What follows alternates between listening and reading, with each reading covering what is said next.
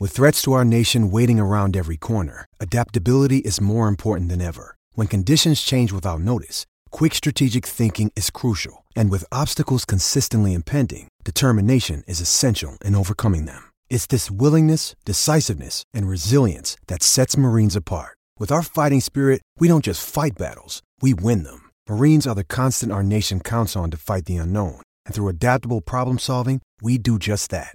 Learn more at marines.com. I'm Alex Rodriguez. And I'm Jason Kelly. From Bloomberg, this is The Deal. Each week, you'll hear us in conversation with business icons.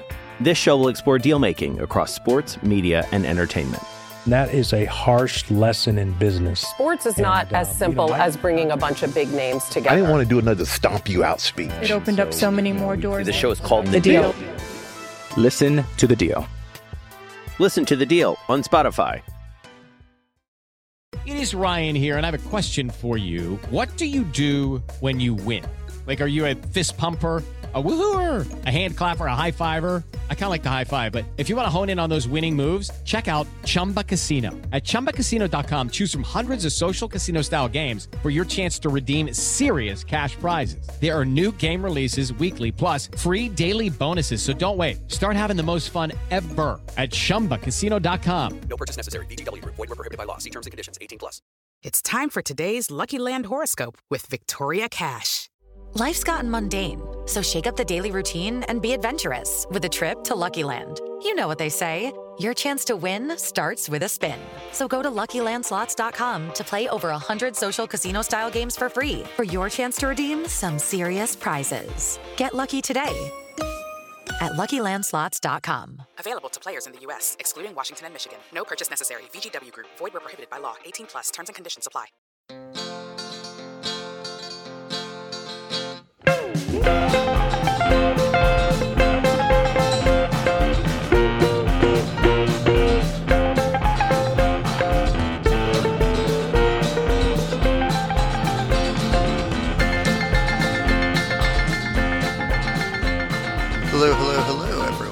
I'm Rob Wolf, and welcome to episode number 43 of Unformidable, where we take a look at some of the less heralded myths in our beloved franchise's quirky history.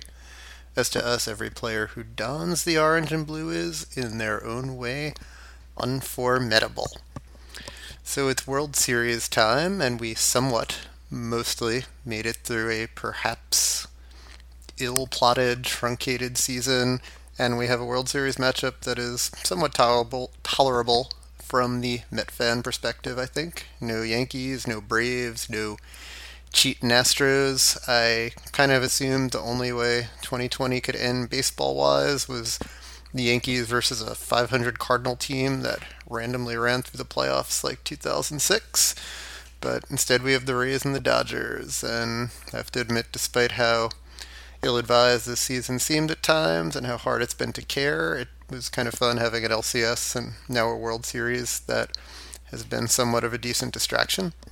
Depending on who wins, I think there are some good possible unformidable candidates to celebrate or discuss the winning franchises. Uh, we shall see. If you have any suggestions or thoughts, please reach out to me.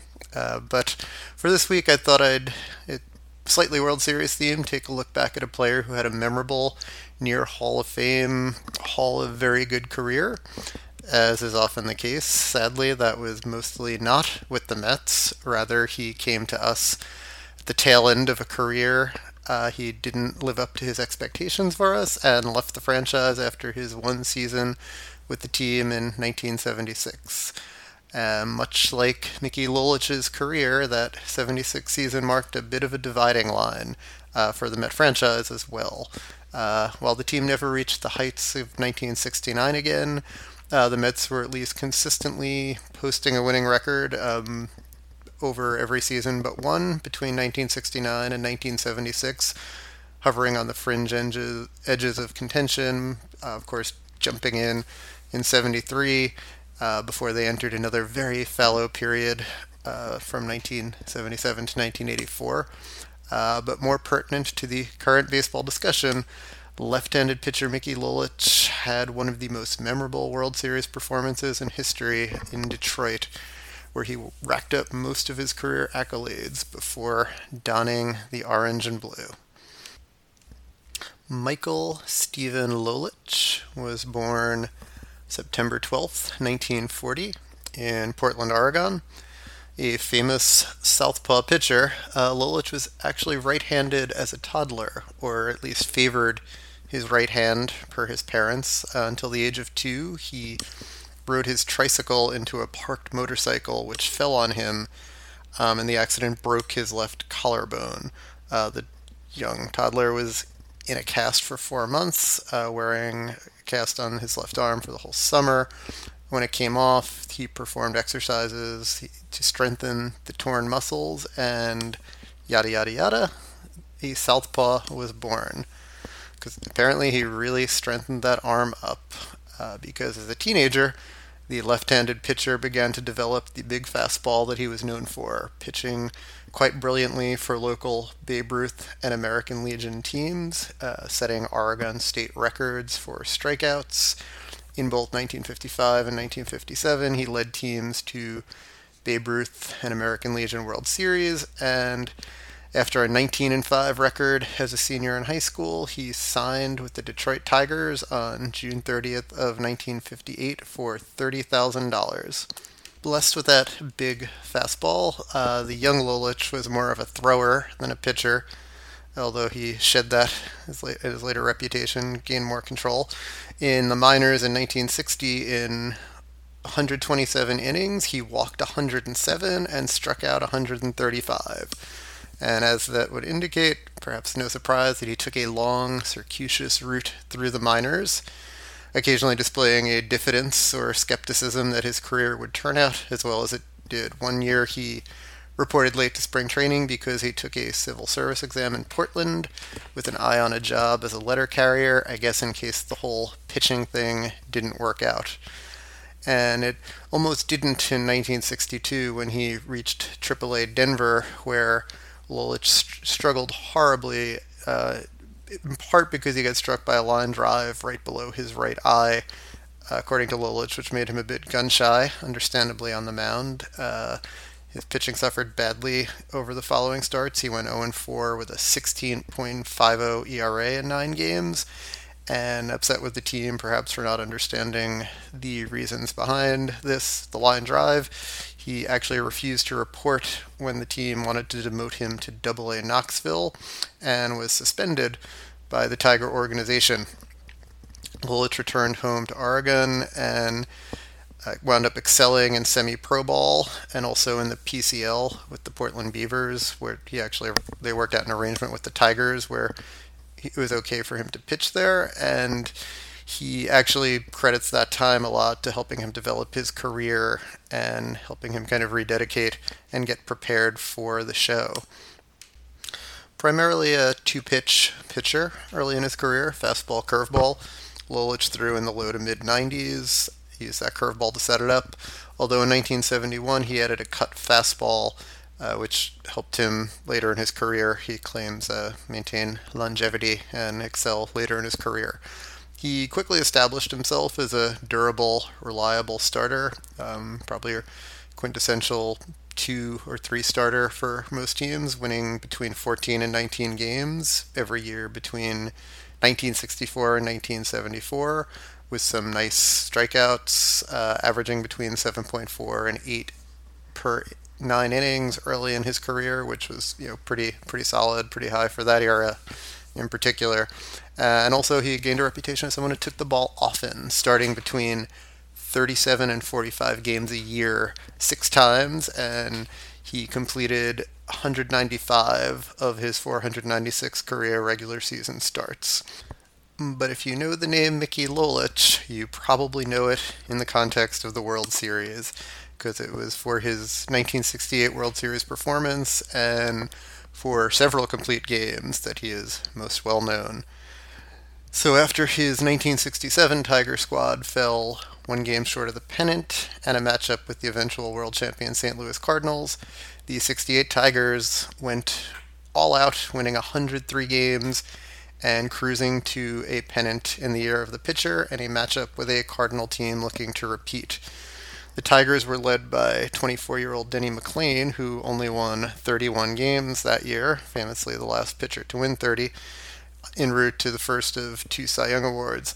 Uh, so McLain, of course, would get that prime game one matchup against the Cardinals ace and the future NL Cy Young winner that year with his 1.12 ERA, Bob Gibson. The Tigers got rolled for nothing in that game one, and Gibson struck out, I believe, I'm pretty sure, still a World Series record, 17 Tigers in that game. Uh, Lolich wouldn't strike out 17, but his 9 Ks were enough over 9 innings in game 2 for helping the Tigers even the series. And to boot, the notoriously poor hitter uh, also hit a home run in his first World Series at bat. Uh, it's his 110 career average. Never hit a regular season home run, but went deep in the World Series. The Cardinals would take a commanding 3 1 lead in the series over the next two games. Uh, again, in Game 4, Gibson dominated McLain. Uh, so in Game 5, uh, Lolich surrendered three runs in the first, but buckled down, and the Tigers rallied, won 5 3 in another complete game victory by the lefty. They're back still firmly against the wall, down three games to two. Uh, the Tigers decided to roll with their top two pitchers. So in Game Six, Denny McLain went on two days rest and went the distance in a 13 to one drubbing of the Cardinals, which meant Mickey Lolich on two days rest would take on the great Bob Gibson in Game Seven of the 1967, uh, excuse, 1968 World Series. Uh, and it was an impressive pitcher's duel, scoreless into the seventh. Uh, in the bottom of the sixth, Lolich allowed two base runners, Lou Brock and Curt Flood, and picked them both off of first base, uh, which meant the game would go scoreless into the seventh when the Tigers would have a two out Nenon rally, plating three off of Bob Gibson, and staking Lolich to a lead he would not surrender. Uh, he became the 12th pitcher to win three games in a World Series, uh, the last as of 2014, and probably the last ever doing three complete game World Series contests in one year. Uh, the 1968 World Series MVP went 3 0 with 27 innings pitched, 21 Ks, and led the Tigers to that memorable 3 1 comeback and World Series victory. And though people kind of point to it as you know the pinnacle of his career, rightly, uh, if anything, Lolich seemed to settle into a groove after that, buoyed by that World Series success. He actually had his best years in 71 and 72. Uh, 1971, he went 25 and 14 through 376 innings, struck out 308. Uh, he was a runner-up in the Cy Young voting that year, third in 1972. Uh, in 72, also the lefty saw his only other postseason experience. Uh, first of all, he actually won his final start of the season, giving the Tigers the AL East uh, pennant, striking out 15 Red Sox. And the Tigers finished a half game ahead of the Red Sox. I, I still find it fascinating that that was just okay back then. The team had the teams had the same number of losses. Uh, the Red Sox played one less game, and yep, just give the Tigers the American League East flag. But so it went and uh, Lolich pitched well in the ALCS, but the Tigers would of course lose to the future world champion Oakland A's. Uh, and Lolich was decent, but uh, that great Tiger team fell apart, and in 1975 the Tigers bottomed out, going 57 and 102. Meanwhile, our beloved New York Mets were again in a first sustained stretch of success in franchise history. Uh, they were mostly consistently hovering above 500, winning about 80 to 83 games a year, which of course was good enough to sneak into the playoffs in 1973. Uh, but mostly they were finishing third uh, as the Pirates became the general team to beat in the division. Uh, 1975, Mets finished 82 and 80, 10 games behind Pittsburgh. Uh, the team was, of course, led by its triumvirate of great starting pitchers Tom Seaver, Jerry Koosman, and Jon Matlack, who helped lead them to the playoffs in 1973. Uh, familiar story down through the ages until maybe this year, uh, where the Mets, uh, generally a more pitching oriented franchise than hitting.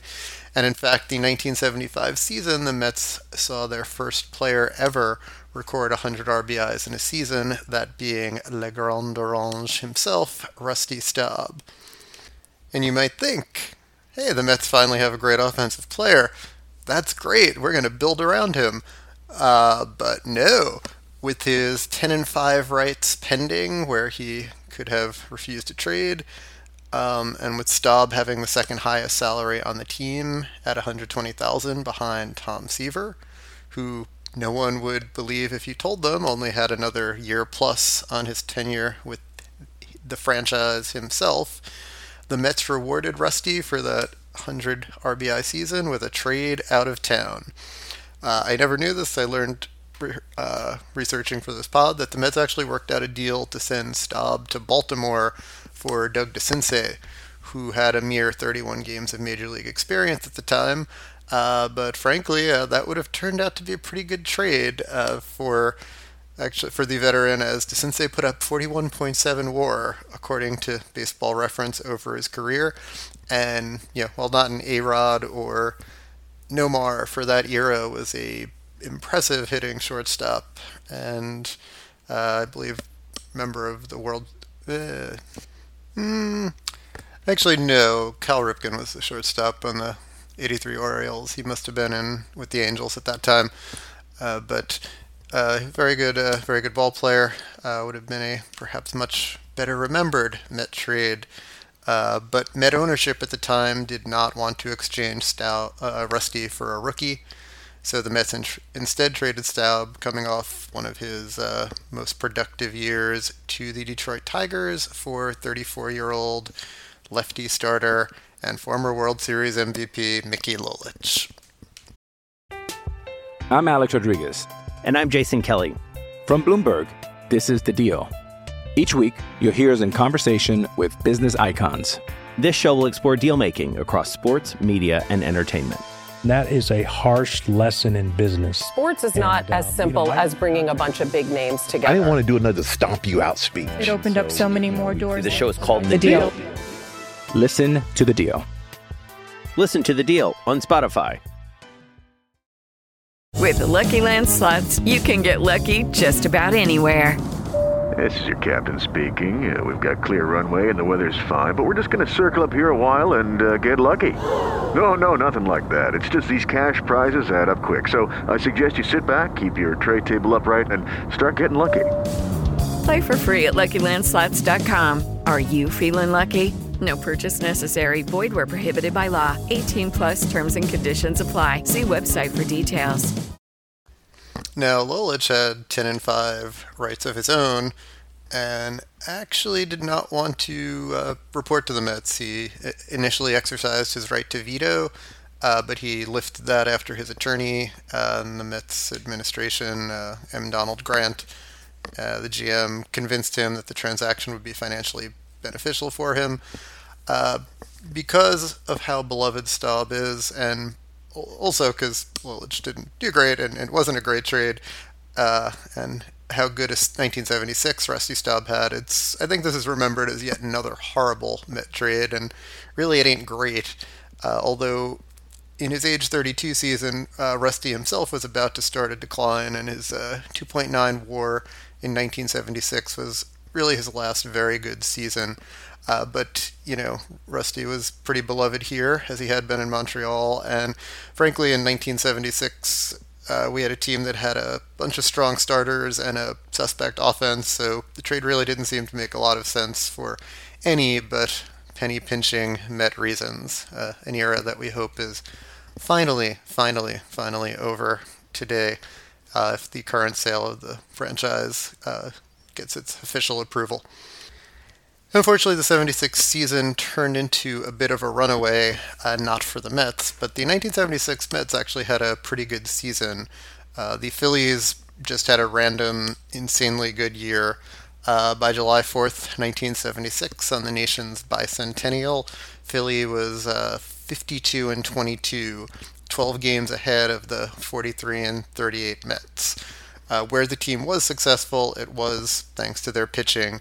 Uh, Seaver had a customarily great season. Matlack and Koosman were great as well. Uh, all three of them had five WAR or better seasons. Uh, well, actually 4.9 for Matlack, but come on, let's round up a little there.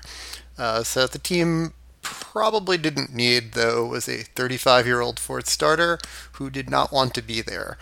Uh, Lolich did acquit himself decently on the mound, certainly not his best season as he was reaching the end of the line, but he did have a just slightly above average 101 ERA plus and a 3.22 ERA over 30 starts. Uh, and he did have a couple of highlights. Uh, he threw a pair of two hit shutouts in a four hit uh, four start span. Uh, the two hitters are both thrown at Shea against the Cardinals on June 29th and the Braves on July 18th. But the uh, quote unquote blue collar hurler, who was very beloved in Detroit uh, did not take to New York as he had taken to the Midwest. He never moved his family to New York. Uh, he didn't like the city, pretty outspoken about that, uh, which makes me really not like him, uh, I have to admit. and during his one season with the Mets, he battled with the both the Met trainer and the Met pitching coach who wanted him to run and also wanted him to treat his arm with ice. Uh, Lolich famously never iced his arm. He had a routine where he took scalding hot showers uh, and soaks to treat his arm after pitching, which, given the number of innings and games he threw, I could understand uh, perhaps not wanting to deviate from a routine that had worked for him for so long. And insofar as running, well, uh, if you saw his mid to late career physique, uh, you would probably guess he wasn't a huge fan of the excessive exercise that running might entail. Again, under different circumstances or, you know, less, a more competitive year, uh, 76 Mets might have been uh, better remembered. They were deceptively good. Uh, kind of a last gasp team, uh, the the fumes of those 60, 69, 73 squads. Uh, but you know, of course, of course, they played an era with no wild card, and they had a team having an incredible year running away with the division, who in turn got squashed in the LCS by the Big Red Machine juggernaut in uh, in the NL West. Uh, but the 86 and 76 Mets did finish with the fifth best record in the National League that year. Uh, their Pythagorean record was 91 and 71 for the year, so they actually underachieved. Uh, again, their run prevention and their pitching was excellent and their actual 86 and 76 record was the second best record to date in New York Mets history uh, from 62 to 76 in their 15 season. Uh, as of, again, of course, that 73 team very well feted, but you know won a really scuffling division with 82 wins. Now, as I said, Lolich was unhappy in 76, uh, and he had one more year left on his contract, and he disliked being a Met so much that he actually retired temporarily in order to get out of the last year of his contract. And, you know, perhaps fitting for someone who once, uh, you know, almost went to be a civil servant and work for the post office instead of pitching baseball. Uh, did indeed sit out the 1977 season uh, in its entirety before signing with the San Diego Padres, uh, who gave him a two-year deal uh, for the 1978 season. Uh, he, with the young Padre club, he performed well out of the bullpen. He went two and one with a 1.56 ERA in 78, and I think he kind of knew the end of the line was coming. Though he had lost quite a bit off his fastball, so he decided to work something new into his arsenal and worked a knuckleball in. Uh, alas, it didn't help him a lot. He had a very inconsistent 1979 season, uh, after which he decided to retire and return to his home in Michigan, uh, where he, again, he really loved it there, and he was a very popular uh, player and figure in Detroit. Uh, in his year off in baseball from the Mets, he ran a donut shop in Michigan, which was apparently very popular as well.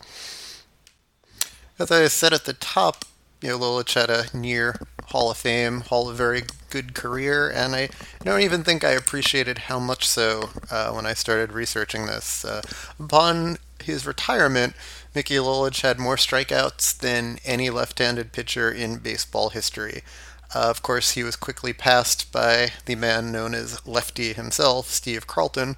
Uh, but Lolich actually held the uh, American League record for strikeouts by a lefty until just a few years ago uh, when CC Sabathia passed him a bit before his retirement. I think officially in 2017, Sabathia finished him, uh, passed him.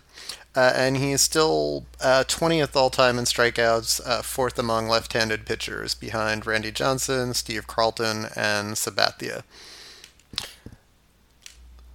Lolich uh, was one of 26 players on the final ballot for the Hall of Fame with the Veterans Committee, uh, but in 2003, but didn't make it. Uh, he always felt that his lack of winning a Cy Young award was a major factor. Um, perhaps, probably not the only one, but uh, you know, you could see where he felt he uh, was deservedly close. And in fact, if you look at his numbers over his career, they are very impressive.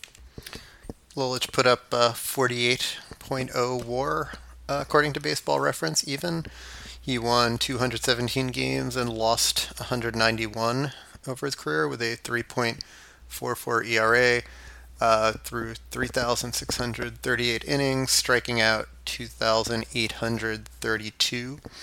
Uh, he again started 496 games in his career, and through 195 complete games, uh, 41 of those being shutouts. In his one season for the Mets, Lolich put up an even one WAR himself. He went 8 and 13 as a New York Met, uh, 3.22 ERA, 192 and two thirds innings pitched, uh, 120 strikeouts.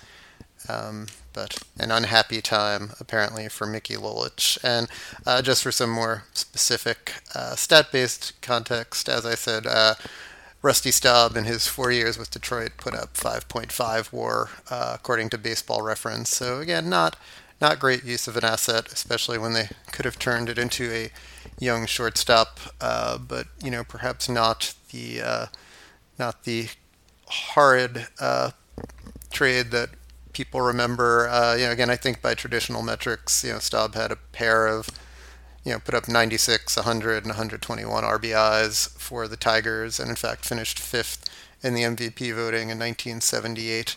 Uh, probably by, uh, yeah, well, wasn't a great trade. Look, that in by Met standards, uh, it there have been worse ones, far far worse ones. But I digress. Um, one other final fun note that I saw is in looking up uh, similarity scores on Baseball Reference. Uh, the most similar player to Lolich is Jim Bunning, the only similar player in the Hall of Fame. Uh, the second most similar player uh, was someone who probably nearly succeeded Mickey Lolich in being World Series MVP, where it was it were it not for the incredible offensive exploits of Donn Clendenon in the same World Series, and that being our own beloved and truly unforgettable and unformidable lefty Jerry Koosman. And it, it seems like a fair, probable anal- analogy for what I gather Lolich uh, was in Detroit. You know, a very popular, very notable, very memorable uh, player, much like Koosman here. Uh, slight notch below Hall of Fame, but no less beloved here. Uh, there. Uh, alas, he did not have uh, an impressive late season impact with the New York Mets. Uh, more, I say Tom Glavine, but that's that's not the right analogy. But yes, regardless, his time here may not be remembered terribly fondly, but uh, an impressive career and an impressive World Series uh, for Mickey Lolich, and a and one unformidable year in New York. Thank you for taking the time to listen to Unformidable. Please go to AmazingAvenue.com for more Mets related content. Uh, you can follow Amazing Avenue on Facebook, Twitter, and Instagram, and you can find this and all of our amazing pods wherever you get your podcasts. Please subscribe and leave us a review, it really helps us out. Original music by Bunga.